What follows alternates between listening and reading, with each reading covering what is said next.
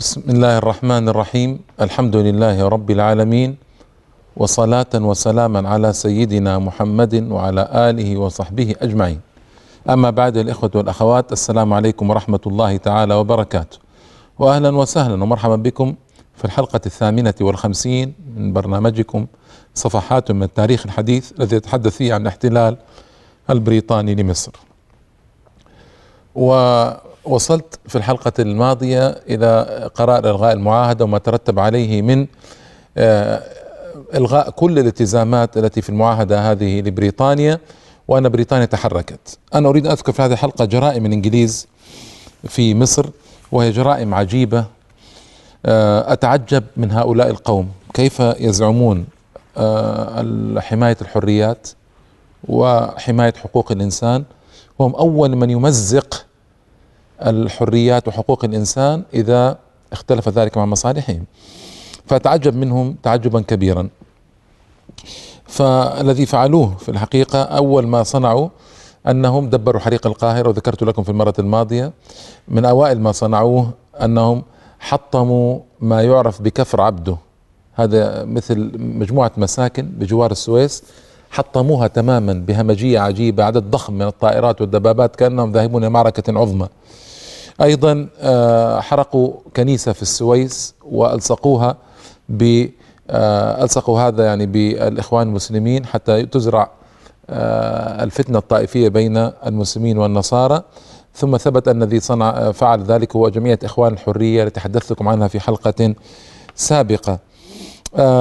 أيضا في الإسماعيلية في المعسكر المصري استدعى أحد الضباط من المعسكر المصري، استدعاه البريغادير إكسهام، القائد البريطاني في المنطقة، وأبلغه إنذارا بأن القوات ينبغي أن تغادر المعسكر المصري في إسماعيلية سريعا وتسلم أسلحتها للقوات البريطانية وترحل عن منطقة القناة كلها.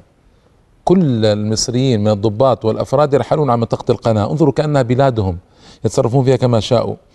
واتصلوا بوزير الداخلية، وكان يوم ذاك فؤاد سراج الدين، ورجل وفدي مشهور، اتصلوا به فطلب منهم المقاومة وعدم الاستسلام. حاصرت الدبابات والمصفحات البريطانية مبنى المحافظة ب7,000 جندي، تصوروا 7,000 جندي بريطاني مزودين بالأسلحة ومدافع الميدان، بينما كانت جنود المحاصرين لا يزيدون عن 800 في الثكنات و80 في المحافظة، لا يحملون غير البنادق. واستخدم البريطانيون كل ما معهم من أسلحة في قصف مبنى المحافظة، واستمر جنود المصريون البواسل لآخر طلقة يقاومون، وسقط منهم 50 وجرح 80 وأسر من بقي منهم. واستقبلت هذه الأنباء بالغضب الشديد في القاهرة، خرجت المظاهرات العارمة في كل القاهرة، لكن الحكومة ما كانت تملك للإنجليز شيئا آنذاك، لأن كما قلت ما استعدت عندما ألغت المعاهدة، ما استعدت لنتائج هذا الإلغاء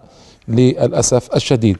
من الجرائم أن حدثت معركتان في الإسماعيلية، أيضا معركة حدثت ومظاهرة، خرج شعب في مظاهرة مبتهجون بإلغاء معاهدة 1936، فتحرش بهم الإنجليز وقتلوا عددا منهم وجرحوا عددا آخر، وسارت مجزرة آنذاك في الإسماعيلية بدون سبب، إلا أن الإنجليز قرروا استفزاز المصريين. واحتلت القوات البريطانية مدينة الإسماعيلية بدعوى المحافظة على الأمن وحماية أرواح الرعايا البريطانيين. وأيضا دخلت المساكن في حركات استفزازية وفتشت مساكن مواطنين، وهذا ما لم يحدث من قبل. وفتشت السيارات القادمة إلى الإسماعيلية والخارجة منها. أيضا في بورسعيد صار شيء نفسه، وتكرر الأمر في مظاهرات للمواطنين في بورسعيد. هجم عليها مصفحات بريطانية، وقابل جمهور هذا العدوان بحرق المخازن البريطانية المعروفة بالنيفي، ويعني وقتل في ذلك اليوم 5 وجرح عدد كبير من المواطنين في بورسعيد. احتل الإنجليز في بورسعيد مكاتب الجمارك وجوازات والحجر الصحي والحجر الزراعي بالإسماعيلية وبورسعيد، وبعد أن اقتحموا أبوابها بالقوة واعتقلوا حراسها وموظفيها، فجردوا الحراس من الأسلحة واستولوا على مرافق مدينة الإسماعيلية وفعلوا كل هذا، واستولوا على خط السكك الحديدية وعطلوا المواصلات بوقف القطارات وتفتيشها، ووضعوا أيديهم عنوة على جميع وسائل النقل إلى البر الشرقي من القناة يعني إلى سيناء، وسرقوا المواطنين وفعلوا أفعال عجيبة. هنا قرر البريطانيون قرارا أيضا غريبا جدا، قرروا أن يجعلوا منطقة القناة منطقة عسكرية مغلقة، انظروا كأنها بلادهم. والأعجب والأمر المضحك أنهم أخرجوا عددا كبيرا من الضباط والجنود والموظفين بيدعوا أنهم غير مرغوب بهم في منطقة القناة، بالضبط كأنها بلادهم، يتصرفوا فيها كأنها بلادهم، وأبعدوهم عن المنطقة. وتدفقت الإمدادات على القوات البريطانية من البحر الأبيض المتوسط، ووصل آلاف الجنود في حركات استفزازية كبيرة جدا، وطردوا ناس من المساكن ليسكنوا فيها جنودا وضباطا.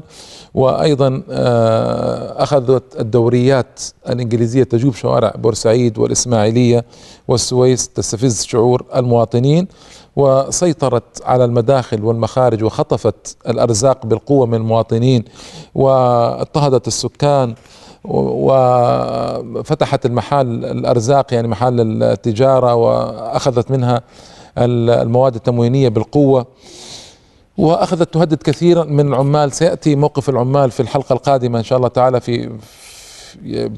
من ذلك كله، أن العمال انسحبوا من مناطقهم، أخذت تهددهم بالبقاء تحت قوة السلاح، وأوقفت تقريبا كل المواصلات بين منطقة القناة وبقية القطر المصري، وفرضت تفتيشا مهينا على كل من أراد أن يدخل إلى منطقة القناة.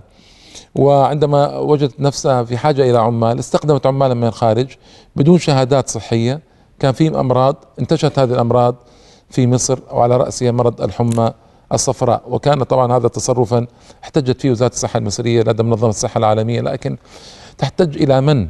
إذا كان القاضي خصمك تحتج إلى من؟ هذه المشكلة. أيضا منع الإنجليز حرس الحدود من أداء مهماتهم في حماية السواحل المصرية، فانتشر التهريب بشكل أكبر، ودخلت مخدرات إلى جميع مناطق البلاد آنذاك بسبب منع الإنجليز ضباط خفر السواحل من أن يزاولوا مهمتهم. وهذه كلها جرائم حرب طبعا يعاقب عليها القانون. وما أدري أين جمعيات حقوق الإنسان في مصر وجمعيات ونقابات المحامين في مصر من هذا، حتى ترفع دعاوى تعويضية ضد هذه الجرائم البريطانية. استباحوا باختصار السويس وبورسعيد والإسماعيلية وفعلوا بها الأفاعيل آنذاك، وعزلوا الجيش المصري في غزة وسيناء، ومنعوا اتصاله بالجيش غربي القناة، لأن طريق دخول الجيش المصري الذي مرابط في سيناء وغزة هو من جهة القناة، فمنعوهم من الدخول وأجبروهم على البقاء في أماكنهم. أيضا جرت معركة دعيت معركة الإسماعيلية الثانية بعد عدة شهور، أطلق الجنود البريطانيون أطلقوا النار على بعض رجال الجيش المصري وهم في ثكناتهم، فاستدعوا يعني حصلت مشكلة كبيرة، قام الشعب وثار، قتل أفراد من الشعب كالعادة، جرح عدد كبير جدا، ولم يتحرك أحد نصرة لهذه الحقوق، حقوق الإنسان، لم يتكلم أحد، ما سمعنا كلاما لأمريكا ولا لفرنسا ولا الدول الغربية، باختصار شديد لأن هؤلاء مسلمون، لو كان هؤلاء نصارى لقامت الدنيا ولم تقعد. قتل امرئ في غابة جريمة لا تغتفر، قتل امرئ في غابة جريمة لا تغتفر، وقتل شعب آمن مسألة فيها نظر، قتل شعب آمن مسألة فيها نظر، قتل امرئ في غابة جريمة لا تغتفر. هذه موازين التي يعني كان يقوم بها هؤلاء ويزنون بها الأمور ميزانا احتلاليا استخرابيا كبيرا جدا. هنا احتل البريطانيون مبنى الإسعاف، تصوروا مستشفى الطوارئ ومنعوا من إسعاف الجرحى الذين جاءوا على إثر هذه المعركة إلى المستشفى. إلى هذا الحد وصلت الدناءة بهؤلاء البريطانيين. أيضا مما صنعته بريطانيا أن عملت إذاعة موجهة من فلسطين يديرها بعض الخونة من الفلسطينيين وبعض العملاء من المصريين، موجهة إلى المصريين. طبعا الإذاعة مرهبة للمصريين ومخوفة وفاتة في عضدهم ومضعفة لجهادهم، معروفة هذه. أيضا الدعاية نشرت جريدة اسمها أخبار القناة ووزعتها بالقوة في المدن، وكل من رفض أن يأخذ هذه الجريدة كان يؤخذ ويحجز ويضرب. إلى هذا الحد يعني هذه حرية التعبير عندهم، إلى هذا الحد الذي صنعوه. من أسوأ الأمور التي صنعوها في الحقيقة، وكانت يعني وصمة عار على بريطانيا، أنها كانت تعرض جثث المصريين على الناس، يعني وقد ماتوا مدة طويلة، ربما نهشتهم الكلاب وكذا، لكن كانت تأخذ كثير من المواطنين وتجعلهم يدورون حول جثث بحركة مرهبة حتى يذهب الناس ويحكون هذه الحكايات لأهلهم، فيحدث هنالك نوع من الخوف والإرهاب في صفوفهم، فيكفون عن القتال الدائر بشكل يومي، سأذكره إن شاء الله في الحلقة القادمة. يعني أيضا صاروا يتهمون المجاهدين من الإخوان المسلمين ومن غير الإخوان المسلمين بأنهم أدوات للشيوعية العالمية، وأنهم مرهبون، اسمعوا الكلام يعني، وأنهم إرهابيون.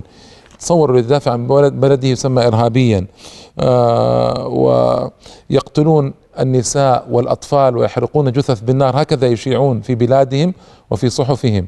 لماذا؟ من أجل غرض، وهو أن يقتنع العالم بوجوب بقاء بريطانيا في مصر حتى تحفظ الأمن وتحفظ أرواح رعاياها والرعايا الأجانب في مصر لئلا يقتلوا.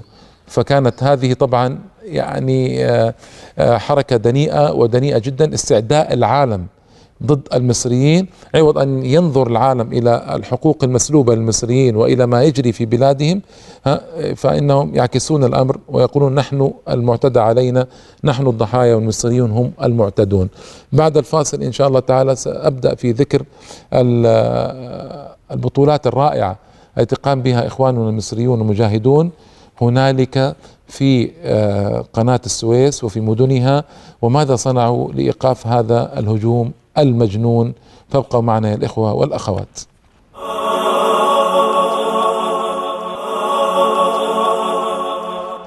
السلام عليكم ورحمة الله، مرة أخرى بعد الفاصل. كنت أتحدث معكم عن قضية الجرائم الإنجليزية في منطقة القناة، والآن من المناسب أن نتحدث عن رد فعل الشعب المصري.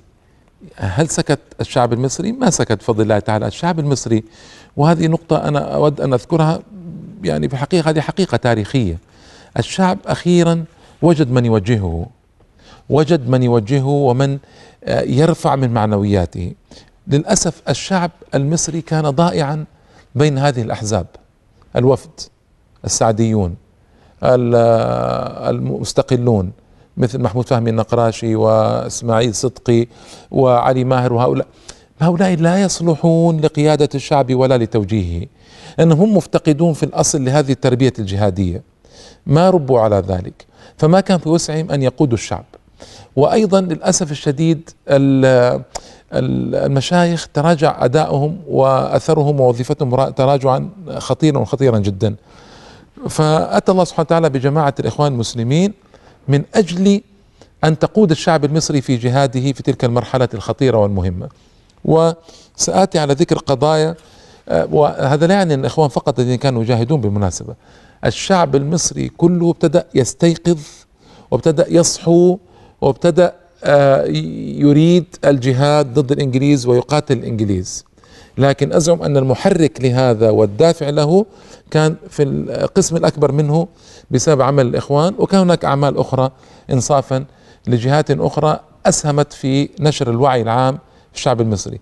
ولو كان لدى الشعب المصري هذا الوعي وتلك الرغبة منذ نصف قرن سبق على هذا لخرج الإنجليز طبعا منذ أن وطئت أقدامهم أرض مصر. لكن أنا ذكرت في الحلقات الأولى الاحتلال أن كان هناك تخاذل شعبي عجيب تخاذل شعبي، صدمة شعبية عجيبة، حتى أن القوات الإنجليزية احتلت القاهرة ودخلتها ب1000 جندي في البدايات، 1000 جندي تصوروا. فكان في تخاذل عجيب في البدايات، ولو كان الشعب قام بهذه الأعمال التي عملها مما سأذكر لكم الآن في تلك الأثناء لتغير ميزان المعركة تماما وتغير التاريخ تماما، لكن قدر الله سبحانه وتعالى. بدأ عمال الموانئ يرفضون استقبال البواخر البريطانية وتفريغ شحناتها.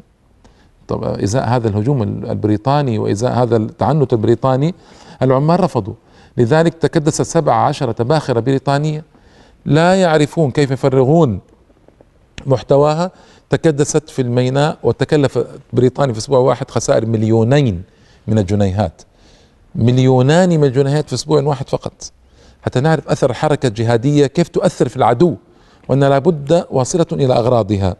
أيضا عمال القطارات كانوا يرفضون، يعني تأتي البواخر مثلا بجنود فينزلون يريدون يصلوا إلى ثكناتهم مدة مسافة طويلة، فعمال القطارات يرفضون أن يشغلوا القطارات ويرفضون أن يتحركوا، فتضطر السلطات البريطانية لحمل هؤلاء بعائلاتهم في الشاحنات لتوصلهم إلى الثكنات. يعني قصة مزعجة جدا لبريطانيا، كانت لأبعد حدود الإزعاج طبعا. وأيضا رفضت عمال القطارات نقل مهمات الجيش، يعني كل لوازم الجيش وعتاد الجيش، فكانوا أيضا ينقلونها نقلا بالسيارات، وهذا يؤدي إلى تعب شديد. انسحاب العمال المصريين من منطقة القناة، صح السلطات البريطانية حاكمة في المنطقة، لكن من الذي يؤدي الأعمال؟ عمال مصريون طبعا، فانسحب أكثر من 60,000 عامل من منطقة القناة، ولكم أن تقدروا هذا العدد الهائل وتقدروا أثره وتقدرون أثر هذا الانسحاب في القناة أنذاك. فتعطلت مهام ومصالح السلطة البريطانية في القناة، العمال ينسحبون حتى أنهم اضطروا أن يهددوا بعض العمال بالسلاح من أجل أن يبقى، فكان العمال يتسربون ولا يبقون في منطقة القناة، وكان هذا تضحية رائعة من العمال، لأنه العامل إذا خرج يفقد مصدر رزقه ولا يدري إذا وصل إلى القاهرة أو إلى غيرها من المدن هل ستعوضه الحكومة، هل ستقف معه الحكومة، أو صحيح الحكومة أعلنت أنها ستقف مع الناس لكن أعداد كانت كبيرة جدا، وأين بيوتهم وأين أهلهم وأين تضحيات ضخمة قام بها العمال آنذاك، مما يدل على ارتفاع الوعي بشكل كبير جدا لدى الناس آنذاك. وما كان أحد يتخيل أن هؤلاء العمال المساكين الضعاف يقومون بهذه المهمة الجليلة الجهادية العظيمة.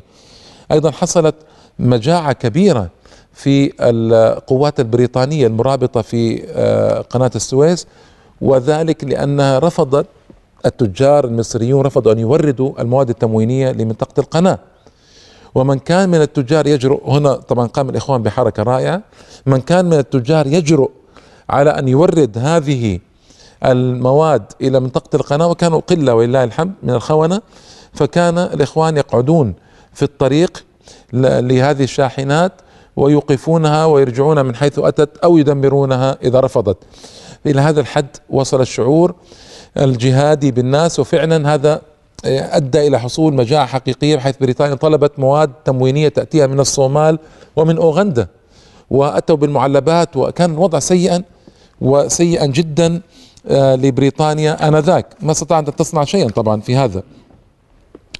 وأيضا كان للدعاء من الإخوان ومشايخ وطلبة العلم كان له أثر كبير، فإنهم كانوا يعتنون منابر في خطب الجمعة ويبينون للناس أهمية المقاطعة، والمقاطعة سلاح رائع وفعال بيد الشعوب.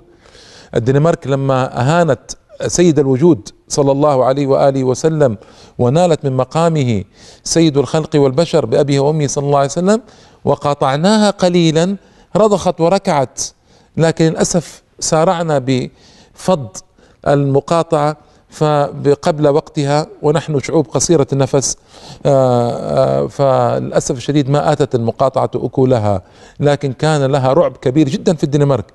اليوم سويسرا خايفة بسبب قضية المآذن ومقاطعة المسلمين، وهكذا المقاطعة سلاح هائل وهائل جدا بيد المسلمين، يعني فهذه قضية مهمة. فالإخوان في خلال المنابر ومن خلال خطب الجمعة ومن خلال دروس ومحاضرات في المدن والقرى استطاعوا أن يوعوا الشعب بأهمية المقاطعة. أحرقت 3 شاحنات فقط ممن رفض أصحابها الأوامر أن يعودوا ولا يأتوا بالمواد التموينية للبريطانيين، وبعد ذلك استقام الأمر وحصلت مقاطعة تامة بفضل الله تعالى. طبعا أن يجلبوا من آلاف الكيلومترات، أن يجلبوا الطعام، البريطانيون يجلبون الطعام لأنفسهم، فهذا فيه خسائر كبيرة وكبيرة جدا، وفي خوف على الأرزاق، وفي تخوفات كبيرة من انقطاع المواد التموينية، وهذا من أهم ما جرى آنذاك من مقاطعة رائعة وجليلة في الحقيقة. معسكرات التدريب التي قامت كما قلت لكم أن الحكومة للأسف الشديد لم تعد العدة الكافية بعد إلغاء المعاهدة، ما دربت الشباب ولا فتحت أبواب التطوع، فقام الإخوان وعملوا معسكرات تدريب في الجامعات، في الأزهر، في عند الفلاحين، كل من أراد أن يتدرب يأتي ويدربونه. ولما رأت الحكومة ذلك أرادت أن توقف هذا، وأعلنت أن رصدت مبلغ 100,000 جنيه للتدريب، وجعلت صالح حرب وغيره يقومون بالإشراف على هذا، لكن للأسف الشديد ما واصلت الحكومة في إجراءاتها، فقط كان حسدا، كيف يقوم الإخوان بذلك وهم لا يقومون، فحسد ومسألة يعني في وقت عصيب وعصيب للغاية. انظروا لهذه النوايا وهذه الدناءات التي كانت تجري آنذاك في الساحة السياسية، لكن التدريب آتى أكله، وكان تدريبا رائعا ومكثفا، ودرب حتى بعض الفلاحين وبعض القرويين، ودرب الطلبة الأزهريون، ودرب طلبة الجامعات الأخرى، يعني كان هناك روح انتشرت في الشعب. هذا الذي كنت أريده، لو هذه الروح كانت موجودة لما بقي الإنجليز يوما واحدا في مصر، يوما واحد ما استطاعوا البقاء في مصر، لكن الروح هذه ما كانت موجودة من قبل. نتائج أمور كثيرة، لكن الحمد لله برزت هذه الروح قوية بعد ذلك. أيضا وجد الطلبة الأزهريون وطلبة علم والمشايخ عندما كانوا يفرغون من دروسهم الدينية كانوا يخلعون ملابسهم وجببهم الفضفاضة ويهرعون إلى ساحات التدريب في صفوف منتظمة يتقدمهم قادة مزجوا الفكرة الدينية بمزجوا الدين بالجهاد بالمصالح المصرية الوطنية، وتقدموا بفضل الله تعالى ليسوقوا هؤلاء الطلبة، وعلى رأسهم الشيخ يوسف القرضاوي والشيخ مناع القطان. هذه كانت مرحلة رائعة ورائعة جدا. أيضا كان من أهم ما عمله المجاهدون آنذاك هو إسقاط هيبة البريطانيين. البريطانيين كانوا هيبة كبيرة وخرجوا من الحرب العالمية الثانية منتصرين، وكان لهم اسم كبير، وكان ما تزال بريطانيا العظمى هكذا. للأسف نحن الذين ضخمنا هذه يدخل ويزدري تلك المظاهر الكبيرة الفخمة الضخمة، ويدخل على رستم ويعلن له كلمة الله تعالى وينبئه أن الله ابتعثهم ليخرجوا الناس من عبادة العباد إلى عبادة الله. كان العرب الأوائل رضي الله تعالى عنهم يستهينون بمظاهر هذه ويستهينون بالدنيا ولا يقومون لها وزنا، لكن للأسف عدة عوامل اجتمعت على الشعب المصري وجعلته يعظم يعني بريطانيا في عقله وقلبه، كان لها هيبة كبيرة. كان من المهم أن تزول هذه الهيبة. ابتدأ المجاهدون بقتل بعض الضباط وبعض الجنود، وهذه العمليات كلها أدت إلى أن تزول الهيبة شيئا فشيئا من صدور المصريين تجاه الإنجليز، ليتمكنوا بعد ذلك من الحركة الكبيرة ومقاومة هؤلاء المحتلين الغاصبين. وطبعا هذا أمر مهم ومهم جدا. تنوعت العمليات بعد ذلك، إلقاء القنابل على السيارات، ومن اللطيف أن ألقيت قنبل على إكسهام، سيارة إكسهام هذا نفسه الذي عمل مجزرة الإسماعيلية عندما حاصر مبنى المحافظة وحاصر، ذكرت لكم في حلقة سابقة، حاصر مبنى المحافظة وحاصر الضباط المصريين وجنود المصريين، وقتل منهم 50 وجرح 80. هذا إكسهام نفسه سقطت قنبلة في سيارته، لكن لم يكن فيها للأسف. أيضا نسفت مخازن للذخيرة، دمرت أنابيب المياه وأسلاك الهاتف، نسفت الجسور في مناظر رائعة وأعمال جليلة. سأعيد إن شاء الله تعالى أو سأكمل ذكرها إن شاء الله تعالى في الحلقة القادمة، وإلى اللقاء والسلام عليكم ورحمة الله وبركاته.